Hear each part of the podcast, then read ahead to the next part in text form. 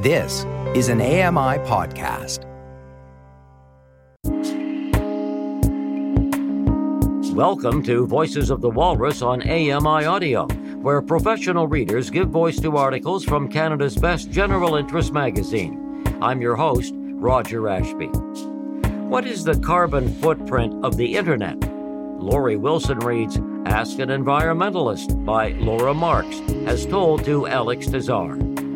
Laura Marks is the founder of Vancouver's Small Media Festival, which promotes low bandwidth movies to help reduce the CO2 emissions of streaming.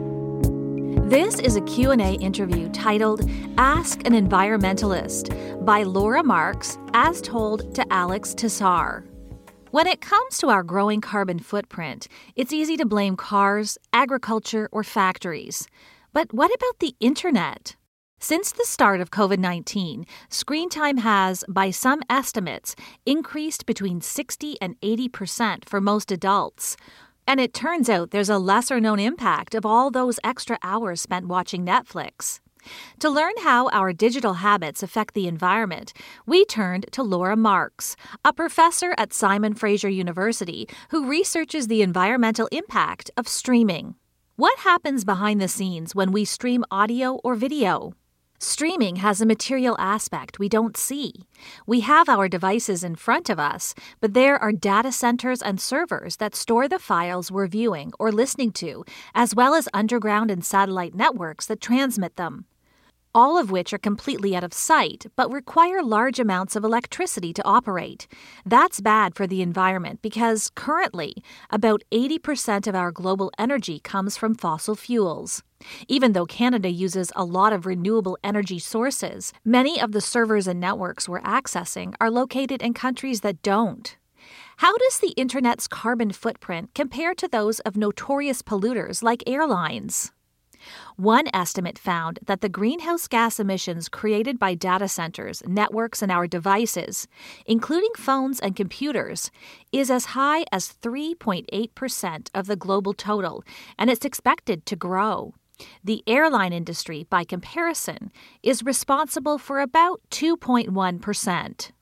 When live meetings or events are replaced by video conferencing, is energy conserved?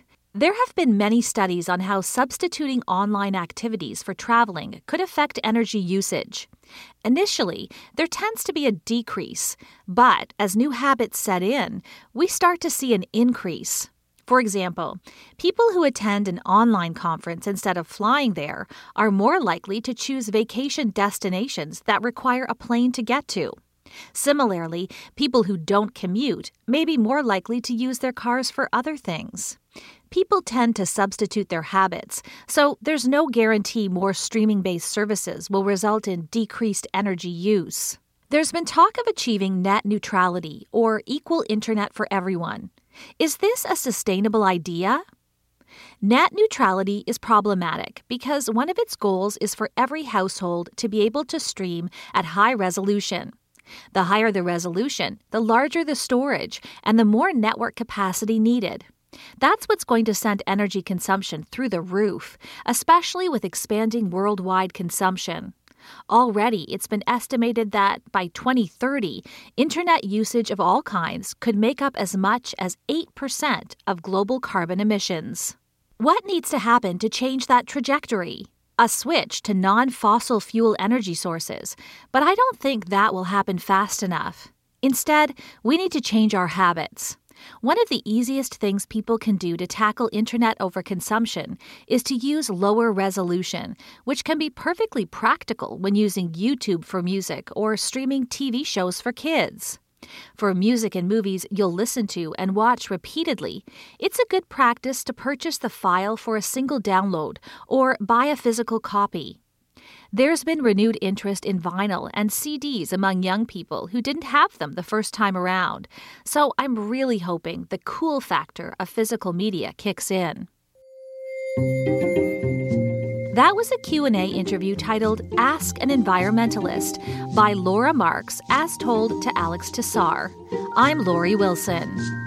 You've been listening to Voices of the Walrus on AMI Audio, produced by Don Dickinson, audio engineering by Jacob Shemansky and Bill Shackleton. The manager of AMI Audio is Andy Frank, and I'm your host, Roger Ashby. If you enjoyed this podcast, please consider giving us a rating and review, and subscribe for more.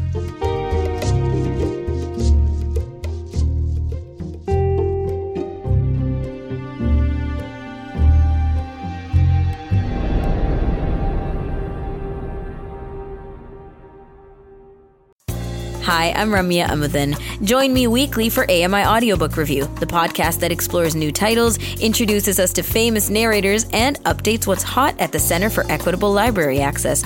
Download episodes of AMI Audiobook Review from your favorite podcast provider.